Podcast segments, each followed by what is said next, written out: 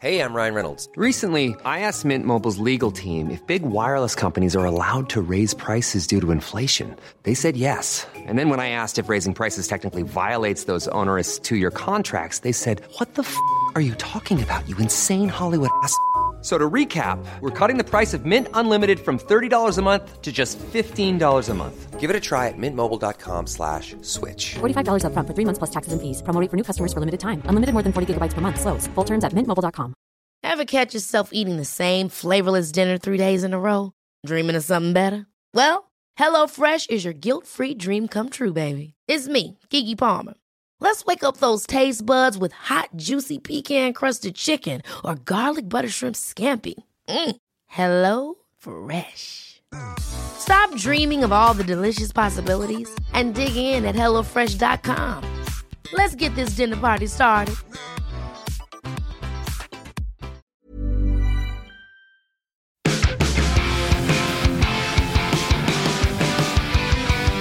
Josh Brown, why do I sound slightly ill? I don't know, man. Like you seem fine, but your voice is just a little bit off. It's just a little bit off, so I do apologise for being a little bit, a little bit curdled, a little bit off, a little bit stinking up the fridge. Doing You're what you can. up this gaff. I'm yeah, telling you that. It's uh, it's it's Pong, 1973, left, right, and centre. but for now, it's also the wind up where we pick up some sort of topic to debate over, or just run down whatever's happening in the in the world of gaming, the most interesting things to talk about. Josh Brown, Hi. There's an actual new video game. Can you believe it? Can you believe it? The first one since what three months? And when was Elden Ring? Oh, God. Well, we were trying to figure this out in a Tesco the other day. We were like trying to do the math of how long has it been since Elden Ring came out because it feels like Remember back in the day when we had new video games? Yeah, it's crazy, but it, I mean, it's it's very apt as well that Yes. you know we were playing. Uh, it's Trek to Yomi. It is. by the way. Yes. If you guys don't know, that came out on um, Trek to Friday. Homies. It's on um, Game Pass. You can Yes. buy it on PlayStation um, Four or Five or what have you. Uh-huh, Um, and me and Scott have essentially kind of differing opinions. We had a hell of a weekend say. of disagreeing because Certainly I did. I saw Doctor Strange Multiverse of Madness. Genuinely think it's one of the worst films I've ever seen. You saw Doctor Strange Multiverse of Madness. Absolutely loved it. I really did. You played Trek to Yomi and said this is one of the worst things I've ever played, or whatever. You gave up after like the first hour. You're like, this is horrible. Yeah. I played Trek to Yomi. This is one of the best things I've ever played.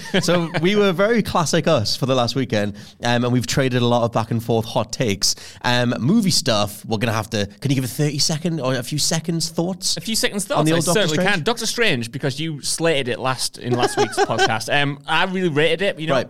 It's not kind of a tectonic shift for the Marvel Cinematic uh, Universe in terms of its story, but it's a kind of like isolated standalone thing. I really rated it. I thought what they did with Strange and Wonder was great. Sam Raimi's direction is awesome, and that's some of the most inventive set pieces in the MCU, and that was enough to get me by. A lot of the stuff that I imagine some people are going to be really interested in, like the um, Illuminati kind of questions and all the stuff around potential cameos, I wasn't there for that. So that stuff, you know, kind of just went straight over my head. But the actual character stuff, the actual set pieces, it's not one of my favorite MCU movies, but No. it's good, I think. I will say that there was no character writing in that movie. I thought there was Hurts me. one scene towards the end where it actually felt like two people were actually having a conversation. But Hurts the me, rest of yes. it, I just who who's America Chavez? Who's what's going on? Who's this person that we're hanging the entire movie on? That just I whatever. This is a thing for It's if we true. ever launch a movie version of the wind up. And Yes. people can come find us on social media. I tweeted out saying, "Move over Thor: The Dark World. This is the new worst MCU movie." That's like I got uh, listen, listen.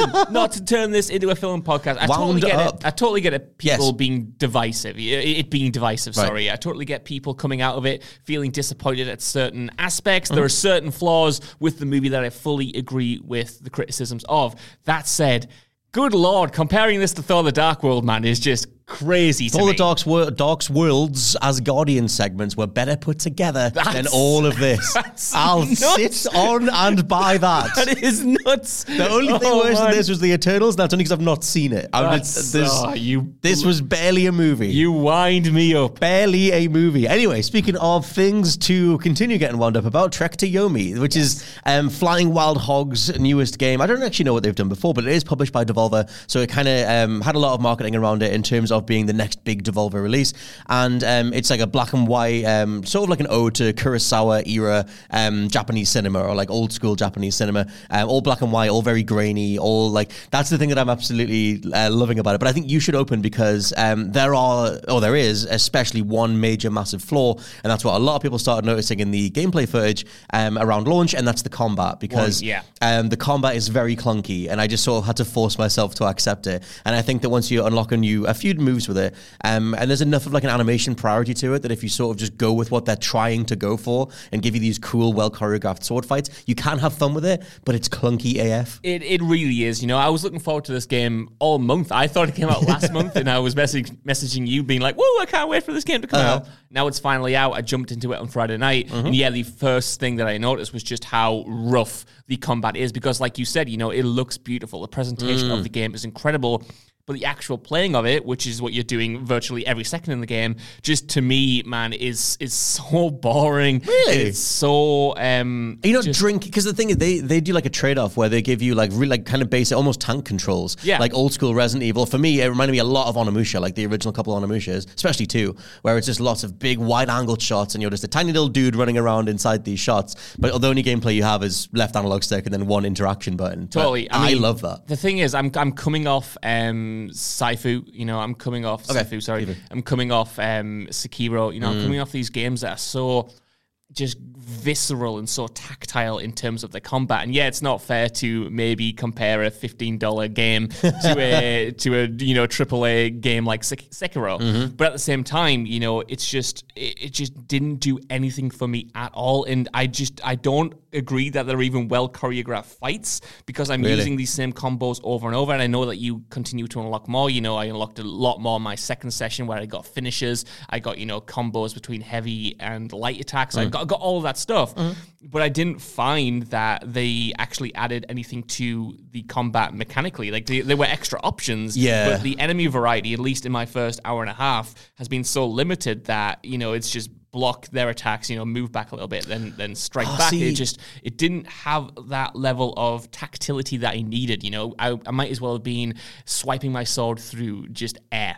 Well, the thing I think they, I think that's all intentional in terms of enemy variety because how many of those old school films are as soon as a samurai enters the picture, every single bandit gets cut down in one swipe. So like that was that's what that felt like to me. And like as much as the like the combat itself, the thing that I think people get hung up on, and I was like, this is such a weird beat, is that it is all um, side scrolly. It's all like side on camera angles in terms of combat, or it has been so far anyway. I'm about an hour and a half in, um, but you have to press X slash A to uh, to turn around, um, and you do like you'll fight, you know, fighting dudes coming at you from the left, but someone's about to hit you from behind. So it's like okay, hit with um, square, triangle, or X and Y, and then press that other button, face button, to turn around and fight someone else. Yeah. Now you do get um, turnaround moves, and you start getting more positioning stuff as you go forward, and it feels like they're building this like whole thing around positioning, and like you know when you uh, deflect, you get the ability to then switch places with someone. So if you're fighting a whole bunch of different dudes, then you can factor that in. But it just feels a bit clumsy because of how much like the reason I said cinematic, I'd stand by. I think they have like really gorgeous animations, like and the, and the, especially with like some of the backdrops, like some of the places. Not to give away the story, but like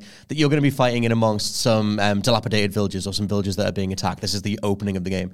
Um, and so there's a lot of stuff going on behind you, and they really fill that frame out. So Yeah. like when you're on like a bridge or you're fighting in front of a waterfall or a river or something, and the, the frame is filled out behind you, and all you see is like the silhouettes of your both your guys, like you know parrying once and then swiping once and blood arcs everywhere. That looks so cool. It looks cool. It absolutely does. It's a game that feels like visually is incredibly impressive. If I, you know, watched you playing through it, Right. Mm. I would have thought it would be like the best game I had ever ever played. But Right. for me, it's exactly the same as Guardians of the Galaxy in that every time I boot it up and I'm in kind of like a cutscene, or if I'm just walking around and I'm drinking it in, and I, I'm I'm just thinking, I cannot believe the developers have achieved this. Look Right. at this world, you know, like look at the atmosphere that they've packed into it. Look at these little animations that are here Mm. and there. Look at these details. And then I get into a combat encounter and then I turn it off after 10 minutes because it's not engaging me in a way at all. I, I, I do think it's like recommendable, especially if you've got Game Pass, to give it a try Mm. because you might get further with the combat than me. But right now, you know, I was telling you this last night. I, I, I almost want to put it down and not force myself through it because Mm. I'm in such a mechanical driven gaming mood at the moment that this isn't scratching the itch and it's almost not fair because I can't really put it up against, you know, Well, that's- things that do this stuff better. Yeah, and that's the thing. I don't think that, I don't think that's what they're going for. Like they, like they, like I've played, like I said, about an hour and a half, and they've given me more abilities, like being able to turn around on the spot, do counters in a different direction. I've unlocked the ability to counter regardless of which direction I'm being attacked, and so you can do stylish little turnarounds and blocks and parries and stuff. And sometimes those things chain together. Like I did have like a satisfying thing because like they want to make it so that every sword swipe pretty much kills a guy, unless you're fighting someone um, who's like a boss or something. And so like that, but I like that. Like I like chaining those things together, and that's where the satisfaction comes. But I absolutely think that the major positive and what they're going for is the cinematic side of it, the framing of um, like the, the story they're telling of like Hiroki being the samurai who um, leaves the village and goes on like a revenge mission and what comes from that. And so like I was just drinking in the visuals. I think it looks unbelievably good. Like it looks Yeah, totally. real for the most part. Like it looks like an old piece of film that's been that's playable. I love that stuff. I think one of the big differences between my playthrough and yours, it seems to be from what you're saying, is that I'm playing it on hard or the challenge Oh. difficulty or oh, whatever. see, I went down the middle one. I always go Right. medium on like a gamer. just because I was again like I was after the, I was like okay I like the idea Mm. of this combat I want to see what it has to offer I want to see all of its tactical options and yeah so it's when you're talking about you know every enemy goes down in one slice or so it absolutely they absolutely do Ah. No not for way. Oh, I don't you like that they changed that. things um, a lot more so I might actually go through it and knock the difficulty down and just kind of breeze through it I, I'm not I, I I hesitate to say that that's a conclusion because if you're if you want the combat to just be skipped I don't think that's necessarily a Mm. no, but I thing but like you know thematically or uh, the story they're telling or the or the power that Hiroki has as like a lifetime samurai. It makes sense that you deflect once, cut down, next guy deflect, cut down. You maybe you do a combo that stuns a guy and then you finish them and behead them, and it's like that is why I love it. Like, Right. like if you take that away and you're like hounding me with enemies or doing what you're saying where they take a couple of hits, that gets away from the idea that the sword does like what the sword is. Like, Right. I think that's funny that the hard mode would do that. Um, I have this is a complete side note. I don't know where you come down on this, but I. Ne- this would be the weirdest thing to say. I never trust a hard mode in a game. Like, I just don't trust it. I feel like I feel like developers design something in a certain way, and hard mode is after that. Like if hard was what they were designing for the majority of development, it would become their medium. Like it would become their go-to. And so uh, this is a weird. Again, it's a weird thing to phrase. Yeah. But you know, you think of the way From Software design their games. There's no difficulty sliders, and I always feel like if any developer has to put in difficulty sliders, then they're thinking about HP allocation, attack damage, maybe enemy aggression or AI. But it's they come after. So I'm always like, what was the most purest version of what you designed before you then tweaked it? And so I always go down medium because I don't trust that you'll have got it right, quote unquote, in the hard mode. I know what you mean. There are there And are a proving that. lot of lazy um, hard modes out Yes. there. Not necessarily saying that this is one of them. But at the same time, there are so many good hard modes out Yeah, there. I mean, you know, Oh, Final Fantasy VII Remake, Exactly, like you've yeah. talked about Final Fantasy VII remakes before. You know, I really like The Witcher's hard mode, Mm. for instance. Uh, there are a lot of good hard modes out there, so I don't just like, kind of write them off. Especially if I, like I said, I want something a bit more Mm. challenging. And to be fair, this was a game where I didn't just want to breeze through it. I was like, okay, show me what you've got in Yeah. terms of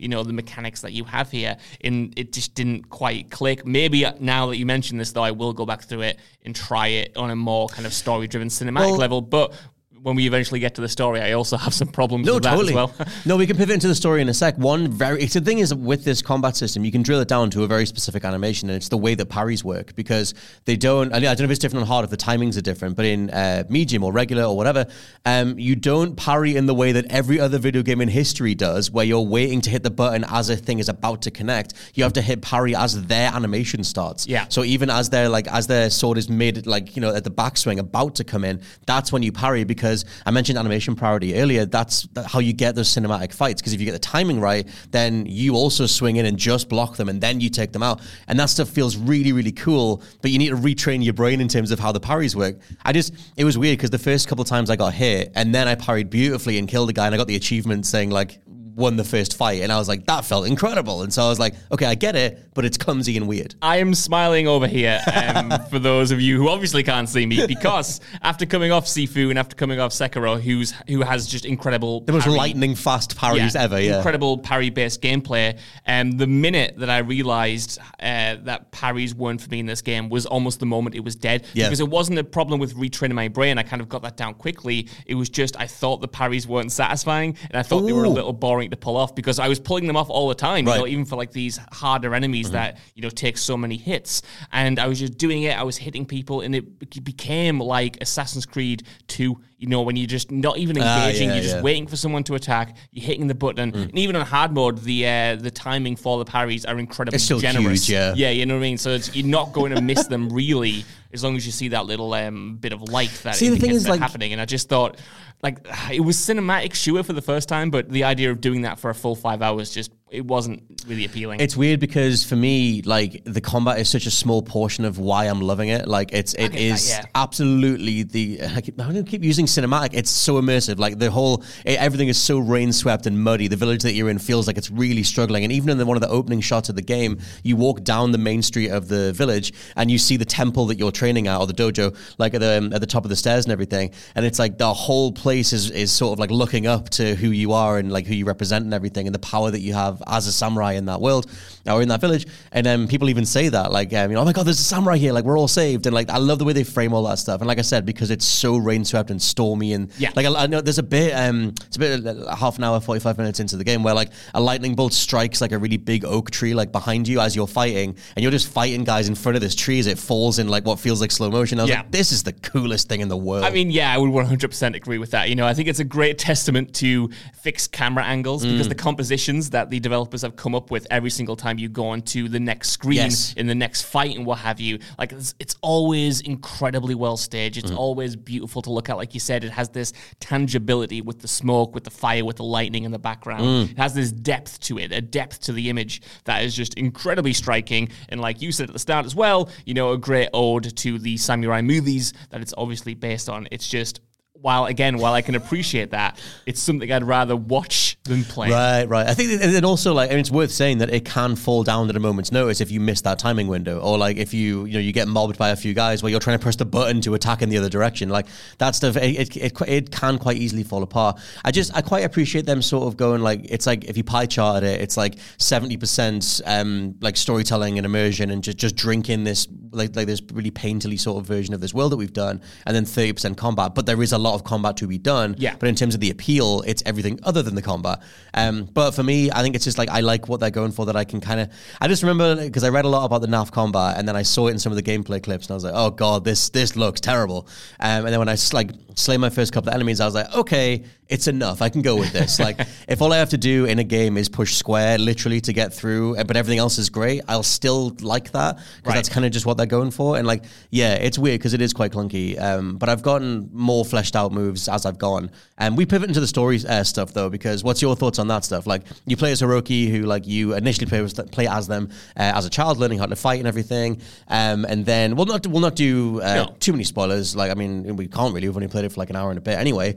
Um, but yeah, you play as Hiroki, and they're the main character. They uh, grow up as a samurai, and then something happens to the village, and they go on a bit of a revenge kick. And that's as much as I'm going to say for now. One hundred percent. I think that's all you need to say because, uh, again, like I said, I've not played loads of this game. Mm. It's just the fact that it has made a bad first impression on me, both in terms of the combat and in terms of that story. And it's Mm. not necessarily because that story that you mentioned there and that setup is told poorly, like like we were saying. You know, it's told in a really cinematic way. Mm-hmm. It's just that the idea of you know a kid seeing their village decimated, growing up to you know get some kind of revenge, is a story that I've seen in both games and movies so many times Yes. over the past year or so. You know, I've just seen it in The Northman. I played it in Assassin's Creed Valhalla. I had a kind of version of it in Sekiro. We had it in Sifu. You know what I mean? We, Oh, had, yeah, we had yeah. versions of this so many different times. And when that was the setup, I was like, I understand why you've done this. I understand what inspirations you're pulling from. But I just kind of thought, can I go through another one of these again? Can I go through See- this setup in this arc one more time? And they might do something interesting with it later on. I'm definitely not saying that they won't. Mm. It was just that kind of gut feeling first impression of this is a little bit rote, man. Yeah, it's it's weird because for me, when you you messaged me that like over the weekend, and I was like, I didn't even think of it that way because I'm always just like, well, what are they going for? How well did they deliver on it? And in this case, I was like, well, this is such a well-worn trope, almost not necessarily birthed by the original the movies that it's paying tribute to, but like just as a genre trope. I'm like, okay, what are you going to do with it? And this is going to be more subjective, where like I can take a very passionately delivered basic thing, um, if it's just even if it's just like Revenge Mission 101, if it's done well enough, I'll still appreciate that or enjoy it or whatever. Um, not that you're like not, but I mean that's my overall approach kind of thing. Um, but also I was like, this feels so intentional in like you're pa- you're painting with a certain set of brushes in a certain way, like like certain um, you know wide brushes that we've seen many times before. That I'm going to look for the details in between. So it was for me, it was um, I think the character's called Aiko. Um, I liked her agency in the opening, like even the fact that she's accompanying you around the village and is able to have some agency in the in what then happens later, Yeah. and then what happens after the time jump where she is then placed. I really loved that, and so um, it felt like if you're gonna take old school expected tropes, I know this is all sounding so vague, but then I was gonna notice the smaller things, um, and the thing that they do with uh, one of the attackers, let's say in the village, the way that scene goes, I didn't expect, um, but which is also all to say you were saying that you hope they do something with it going forward. They Yeah. very much do. Okay. Um, and it's like, I mean, even if you know what Yomi is, like you'll kind of know that you'll know to expect something else. Let's say, I thought Yomi was a village for the longest time. Right. It ain't. I have no idea exactly. So I didn't know that for a while. Um, but yeah, where the story goes, um, it's yeah, I didn't expect that, and so where I am in the story is not what I expected at all. And so I'm kind of just curious what where Okay. they go from that. And they do a lot more um, personable stuff with Hiroki, like um, with the village and, and sort of the the weight of protecting the village and what that meant. And um, yeah, they do a lot with that. I want to keep it as vague as possible. If enough people talk about this, maybe we'll do a spoiler cast or something for it. Um, but yeah, it's very true that it's a rote setup. Yeah. Um, but that kind of made me go, I hope you're doing something cool with this. And then I, I think they've done enough. Yeah. But I thought they'd done enough even in the opening 10 minutes. So, like, there is that. Well, this is it, and I must admit, like this is incredibly uh, subjective on my part because Mm. it's just because the combat didn't um, engage with me. and It's because that story I've just seen it too many times Mm-hmm. that I didn't even want to give it the benefit of the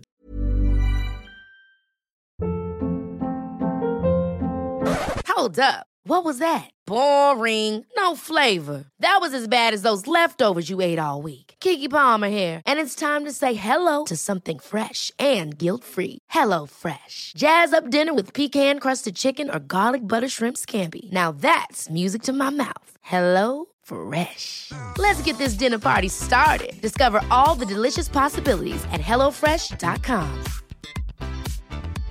Cool fact a crocodile can't stick out its tongue. Also, you can get health insurance for a month or just under a year in some states. United Healthcare short term insurance plans, underwritten by Golden Rule Insurance Company, offer flexible, budget friendly coverage for you. Learn more at uh1.com. This podcast is brought to you by Indeed. If you need to hire, you need Indeed. Indeed is your matching and hiring platform with over 350 million global monthly visitors, according to Indeed data, and a matching engine that helps you find quality candidates fast. And Indeed doesn't just help you hire faster, 93% of employers agree Indeed delivers the highest quality matches compared to other job sites, according to a recent Indeed survey. One of the things I love about Indeed is that it just makes hiring all in one place so easy because you just get unparalleled access to job seekers. Plus, listeners of this show will get a $75 sponsored job credit to get your jobs more visibility at indeed.com slash WCG. Just go to indeed.com slash WCG right now and support our show by saying you heard about Indeed on this podcast. Indeed.com slash WCG. Terms and conditions apply. Need to hire? You need Indeed. Out because you know in that moment I was thinking, well, if I wanted this story and I wanted to appreciate it rather than having to appreciate it after slugging through some bad combat, I would just I would just watch a movie. Mm. Oh, would you not, just like- do something else? That whole opening kind of half hour though, where it's r- lots of really big wide angles and lots of really well framed shots of the village. Were you not like, oh my god, this is like a next level thing? Oh, immediately, like when you first get control of your character and you're just doing kind of like the training Mm. and you're going through the village, I thought this this is unbelievable. This has something to it. Mm-hmm. But then there was just there was just so much combat that Mm. it, it was the, the exact same thing as Guardians, man. Where every time I wasn't in combat, I was thinking this is an incredible game. I want to play more of it. But it's just, you know, combat is just such a large part of games generally. And if you Mm. don't get that right for me, or you make it something that you just want to skip, ah, something's gone wrong. I wonder if we should do video games that should have ditched their combat, and I might throw out Bioshock. Ooh. Because Bioshock is better, I think, would be better as a uh, walking sim, let's say, as a gone home style exploration first person thing than any other combat that's in the Bioshock games. In classicos fashion, I disagree, but that's the exa- exact kind of sentiment I have with uh, Mm. Yomi at the moment. In that, like, there's a great game in there. It's kind of like when, um, you know, Soma, the game from uh, is it Frictional Games, who did Amnesia. Frictional or fractional, yeah, one of the Yeah, two. yeah. Anyway, no, no, no, not the point. The point is that that was kind of like a horror story driven experience, but they actually released a mode where you could essentially take the enemies out and Yes. skip the stealth sections, and it's like. If they could do that with Yomi, maybe I would maybe I would enjoy it more. It's interesting because, like in um, in Yomi's case, like I said, it's like serviceable just enough. But the whole time I'm playing it in the combat bits, I am like, this is ropey, this is clunky, and uh, and it does as the game stretches out, as the levels get bigger, you do start getting some weird checkpoint problems where like the only time you get checkpointed is at the shrines where you get your health back. Yeah. Um, but some of them are hidden. Some of the checkpoints are like hidden, and I was like, why? Like, I, I, I encourage me to explore, but the only thing I'm finding when I explore is a checkpoint. So I then have to backtrack through the secret path to get back on the main path to do the next thing I was going to do anyway. Just checkpoint me there. Like that's weird. Um, but yeah, like there's there are potentially issues with that. I guess I'll see how it goes. But um, yeah, I'm loving it. But I guess I'm I'm going to see how it goes. Like and and they've given me like I said a few additional moves. I've definitely gotten used to the the back and forward weird switching stance thing. Um, and when you string a bunch of moves together and you do take everyone out in this big blur of claret and beheadings, I'm like, this is sick. Yeah. Um, but that that is quite few and far between just because of how many animations you're fighting to even do something cool uh, in the first place. I mean, I think I would I would echo that and say that I think everyone should give it a go if they're able to, especially Mm. if you've got Game Pass, because you know you're not really losing out other than Your own- time. your, your time, I suppose. So definitely try it. You know, it's telling that the reviews are so scattered. You know, you got eights, nines out of tens, you've got five out of tens, and what have you. Mm. Strange. Uh, exactly like Doctor Strange. It's going to come down to a lot of personal preference stuff. And on that final note, Mm. I will all I will also say that my favorite Kurosawa films are actually his later in color ones. So maybe that colors. No, no, totally. My Was uh, was Ran? Ran was one of his, wasn't Ran it? was, yes. Ran is my absolute favorite, Ran and that was owns, man. yeah, Ran absolutely owns. That thing is incredible. A hell of a f- just a literal feat of cinema. The amount of people that are in every one of those frames. Oh, go go watch Ran. If anyone's listening to this and you're thinking about um, Kurosawa films, if Trek to Yomi or even Ghost of Tsushima's Black and White mode or whatever has made you think I should go watch some old school Japanese cinema, go watch Ran. It Yes. is not in black and white, um, but it's a hell of a thing. That thing is incredible. Um, next, so we thought um, we would do, usually do a mix of you know opinionated stuff and then some news stuff. We'll run some different news stories down because there's a handful of things going on. Um, one word and a number: Titanfall three. Is not happening. No, it's not at all. But the, this uh, comes from a GameStop pre-order, um, which is probably just an error, almost definitely just an error, because it is listed for late 2022. There's no way this thing's true. Um, Jeff Grubb initially got out um, from GamesBeat, got on Twitter and just said, "Look, guys, I was joking when I initially said Titanfall 3 became Apex Legends, or like lol, Apex Legends is Titanfall 3, but that is the case. They had something in the works that became Apex Legends, and Titanfall 3 is not happening, um, which is a shame because I still maintain that Titanfall 2 is the best first-person shooter. How? uh, Give me a time frame. I mean, Like, I would ever. not. I would not maintain that, but I would agree that it owns, and I want Titanfall three because they had such a special thing there. And then we got Apex Legends, which a lot of people love. It's not for me, but why not? Why not a Titanfall three, Scott? Why can't we get one? I don't really think. I mean, respawn are inundated with projects right now, and it feels like Titanfall. I think just because of the just how much Titanfall two bombed sales wise, not any indicative, not any uh, reflection of its quality whatsoever.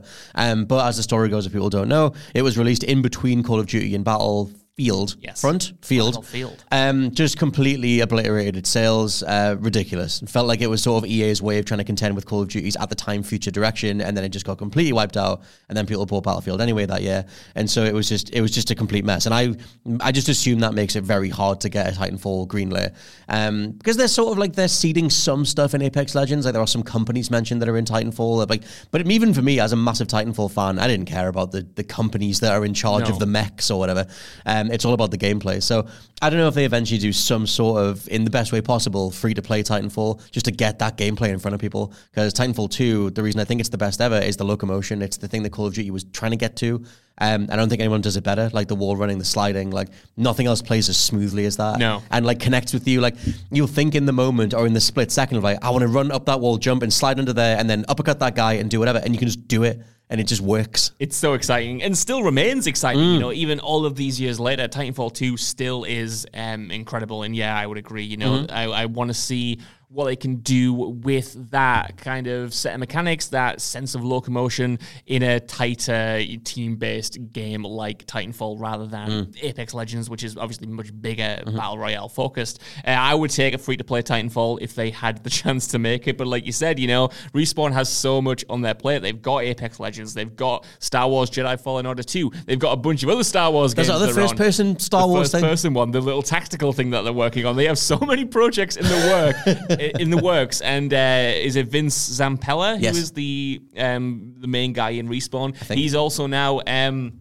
in charge of Battlefield. You know, he's Yes. in, he's overseeing the Battlefield franchise. Like that studio. That man's emails are full. That man's He's emails moving all day. are full in that team. That development studio is uh, juggling a lot of plates. Yeah, I what I've just thought. If they, because they're doing a, assumedly, according to the rumors, according to the leaks, whatever, a first person Star Wars game, kind of like the old Dark Forces stuff, but I have to assume bolstered by the Apex Legends engine or movement. If they do like a first person wall runny, you know, Jedi game, I might forgive that we don't get a Titanfall 3. It just, if, let me run really fast, do some cool melee stuff, grab a blaster for a bit, and ping it off as I'm running off the wall. I am out of the game of saying that if one team takes what they're knowing for, they're known for, and applies it to Star Wars, it will work. Because I Mm. used to say that all the time with Star Wars Battlefront. Scott, I used to be like, if Dice can just take what made Battlefield great and apply it to Battlefront, it could be something special. And granted, they eventually did get there with Battlefront 2, Mm. but that was two full attempts. So I wouldn't,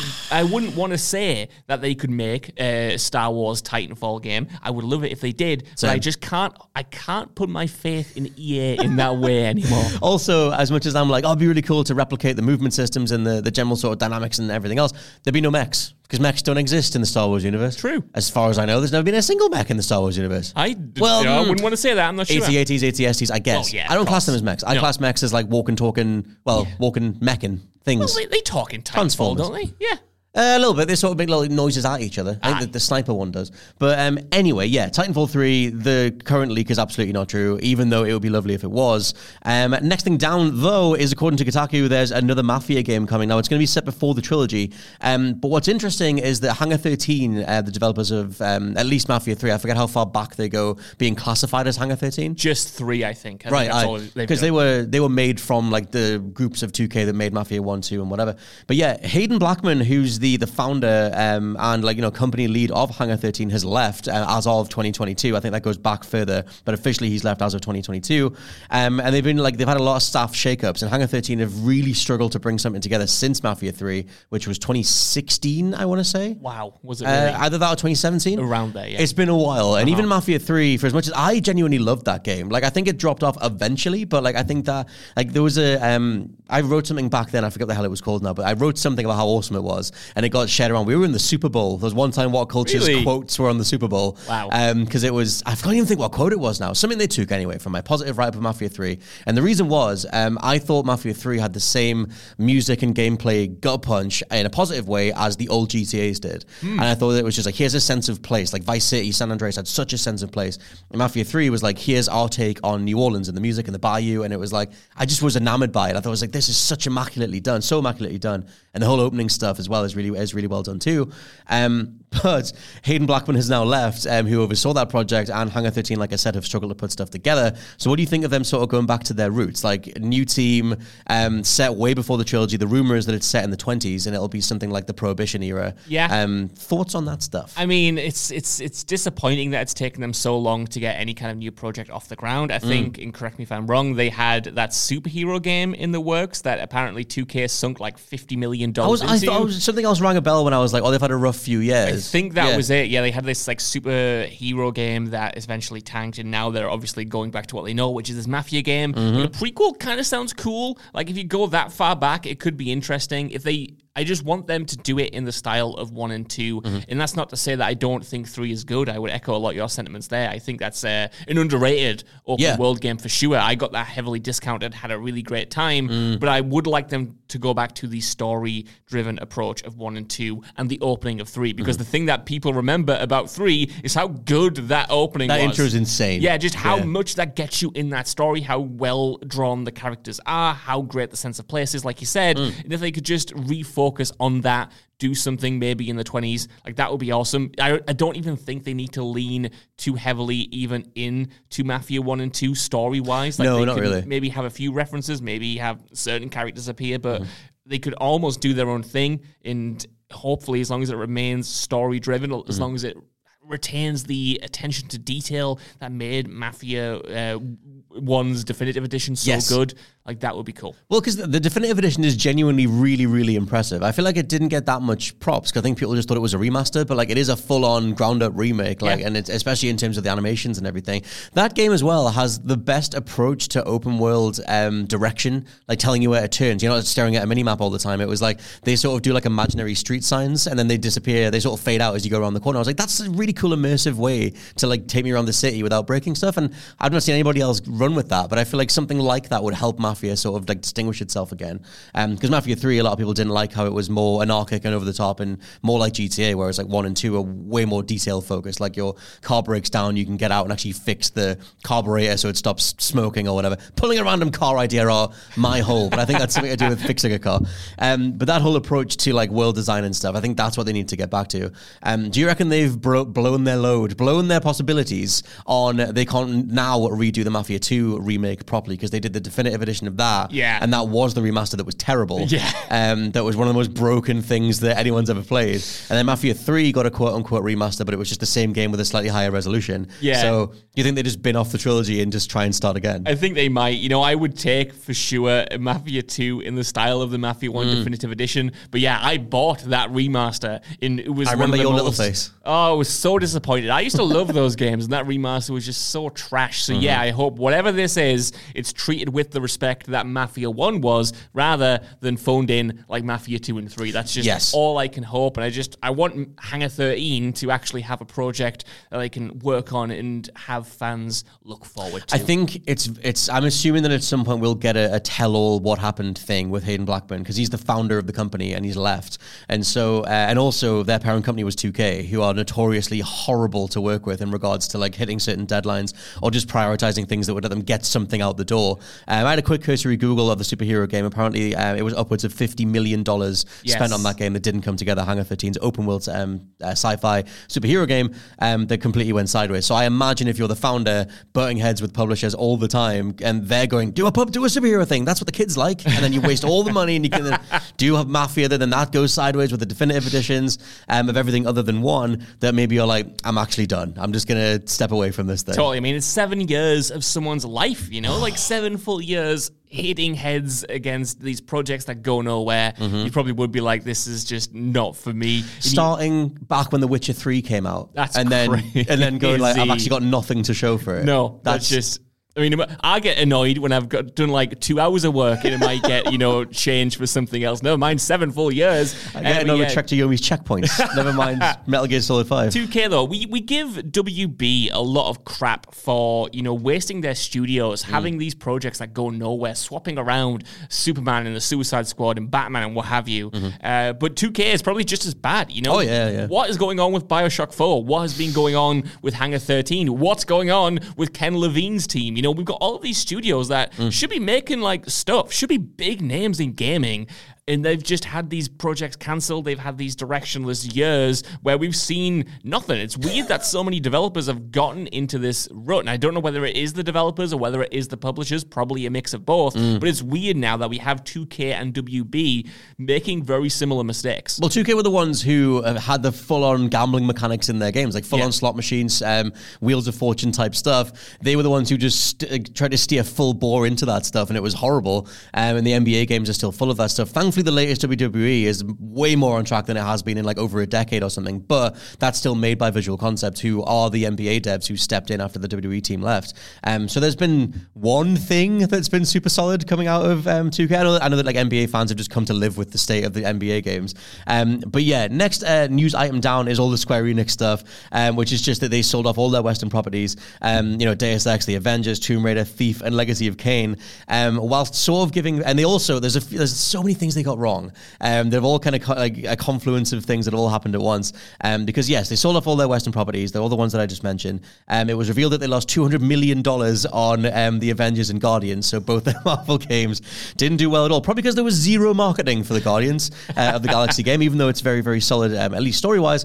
Um, but all this stuff wrapped back around to a letter from President Yosuke Matsuda, who said at the beginning of the year that he thinks NFTs are the future of gaming and they want to double down on NFTs, and that's the way to go. Um, Um, however, and again, it's just hilarious timing. Um, coming a week after they sold all their uh, Western properties off, the NFT market is apparently flatlining, literally as I quote, flatlining, according to the Wall Street Journal, as it's down 92%. Amazing. Which is hilarious. Um, there was something that came from Tom Tenders Henderson saying that the um, amount of transactions going through are 92% down, but the amount of revenue is still quite high. So it seems to point to, you know, the whales, the people with ludicrous amounts of money to waste slash spend slash definitely waste are the ones propping up the NFT amounts, but not in the actual uh, amount of transactions that are happening.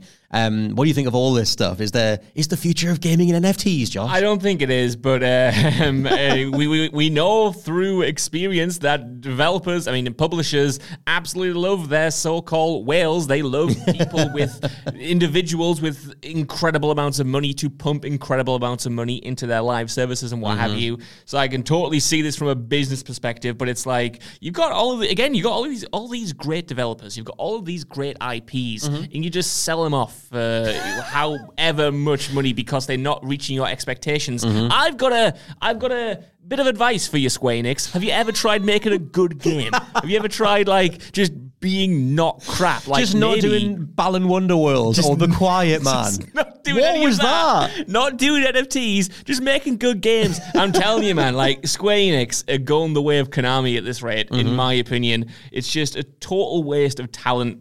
And these studios deserve better, and I hope I know they're going to em- embrace the Embracer, group. yeah. I don't actually know too much about that company or that group, but I hope that those developers and those IP get more love than Well, what they had at Square. Embracers seem to be because they're so umbrella topic satellite like company over the top of so many studios now. Like hilariously, ironically, they are called Embracer, but the amount of stuff. If you look at like there was a pie chart doing the rounds a few weeks ago of the amount of different umbrella companies owning everything, whether it be uh, you know Xbox slash Microsoft or Embracer or uh, Tencent or whoever. And Embracer own like a good sort of two thirds of that pie. Like they are doing extremely well in terms Right. of uh, acquisitions. Um, but because they are so sort of disconnected, let's say, and they're at the very, very top, they sort of just let their teams do stuff. And it seems like, I mean, they're the ones in charge of um, THQ Nordic. And so, like, they've managed to come back very strong. And so, hopefully, they just sort of stay hands off. I mean, like, any of us playing the Avengers could have seen what should have happened with that game. Um, and you would hope that with the amount of IP they've just acquired, um, Deus Ex, excuse me, should be a big deal. Tomb Raider should be a much bigger deal. Legacy of Kain should be a way bigger deal. They're right there. I'm shaking my hand at you because you're so right. Like, uh, it's crazy that this has happened just after they announced that new Tomb Raider game as well. Yes. Like, what's going on with that? Um, I only wonder what happens with um, their Japanese developers now. Like, what happens with Final Fantasy? Final Fantasy VII Remake Part 2 is not coming. What if? Go on. What if? And I know the rumors doing the rounds a few months ago Mm. from I think it was Jeff Grubb and Greg Miller who had kind of heard that Sony might have been interested in buying Square Enix. Like Mm. that was the rumor they heard, and obviously that might not be the case. What would?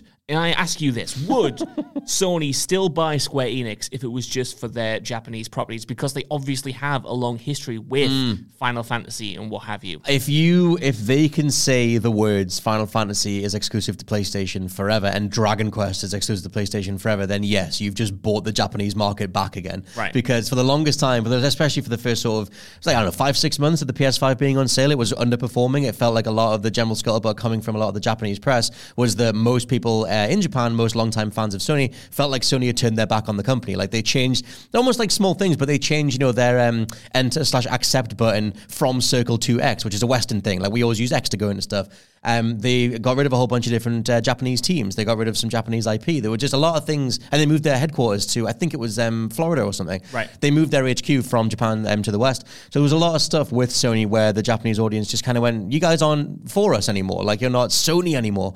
Um, and so, which is the Jim Ryan era, let's say. Like it's sort of like that whole thing, the Western thing. Um, but I know that sales have stabilized. I know PS5 did take back off in, P- in uh, Japan again, but it's interesting because yeah, if they go no, we're re-embracing our Japanese roots and we're proud of Japanese devs and we're buying Final Fantasy. Excuse me, what's why is my throat going away, Josh? so emotional. I've got all these takes coming out, and uh, yeah, if they buy Final Fantasy and Dragon Quest is one of the biggest IPs on the planet, then I think you immediately get a, a huge resurge in um, that whole market caring again. But I mean, Final Fantasy 16 is exclusive, like assumedly, hopefully this year. Like like their director was getting out there saying the game is finished. Yeah. So um, there is that. Maybe they're waiting to announce it alongside that. Well, this is the thing. I mean, we've talked about this before. Like, they've already got this third party relationship where Mm-hmm. a lot of Square Enix's Japanese games are already exclusive. Like you said, Final Fantasy 16. Mm-hmm. They've got Forspoken later on this year. Like, those deals are already in place. Forgot that was even a thing. Yeah. I mean, yeah, I'm not, not saying they're good deals. I'm just saying the deals are in place. Uh, but yeah, for me, the, the it makes sense for Sony to just go, well, what if we just bought you, and Yeah. then we wouldn't have to go through these uh, third party things because you'd be first party. The whole thing with Final Fantasy VII Remake is like fascinating as well. Obviously, uh, Tetsuya Nomura, Kingdom Hearts guy, came in very much Tetsuya Nomura Final Fantasy VII's lore, and the way that game ends is ridiculous. And then they did the Intergrade thing that was like almost uh, focused on uh, Yuffie and a sort of her story chapter, and then nothing. Like we've had nothing at all. Like the Intergrade stuff teases what's next, but then um, Tetsuya Nomura stepped back as director. I forget who's um, took his place, but there's been no plan. Like they've said that they don't know how many installments they're going to need to tell the story. Um, and coupled with the fact that um, you know anyone that they're answering to doesn't know what's going on, any of their bosses or whatever, then it's kind of telling that they don't know. We don't know when the hell Final Fantasy Seven thing is even going to happen again. I respect him just being like, peace out. I'm going to do Kingdom Hearts 4. Just Bye. going going back to his roots. Just Yeah. being, oh yeah, just make the shoes smaller. Let's annoy people about that with uh, Sora's character design and everything. but yeah, Square Enix in a hell of a gross place right now. I mean, there was all the reports that came out that Final Fantasy VII remake had saved them anyway.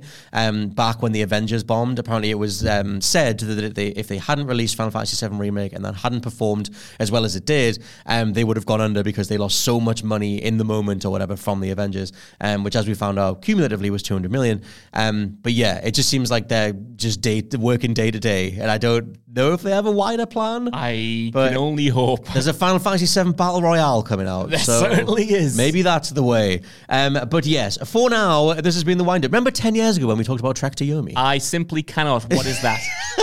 Sometime in 2018, I think. But come find us on social media. Let us know what you think of Trek to Yomi. We'll maybe do a spoiler cast depending on um, if we get through the story and just if it feels like enough people want to talk about that thing. Um, but yes, for now, this has been the wind up. I've been your host, Scott Tailford, joined by Josh Brown. Always a pleasure, Scott Tilford. Always a pleasure to be heard by all of you, and we'll catch you next time. Bye bye. Bye bye.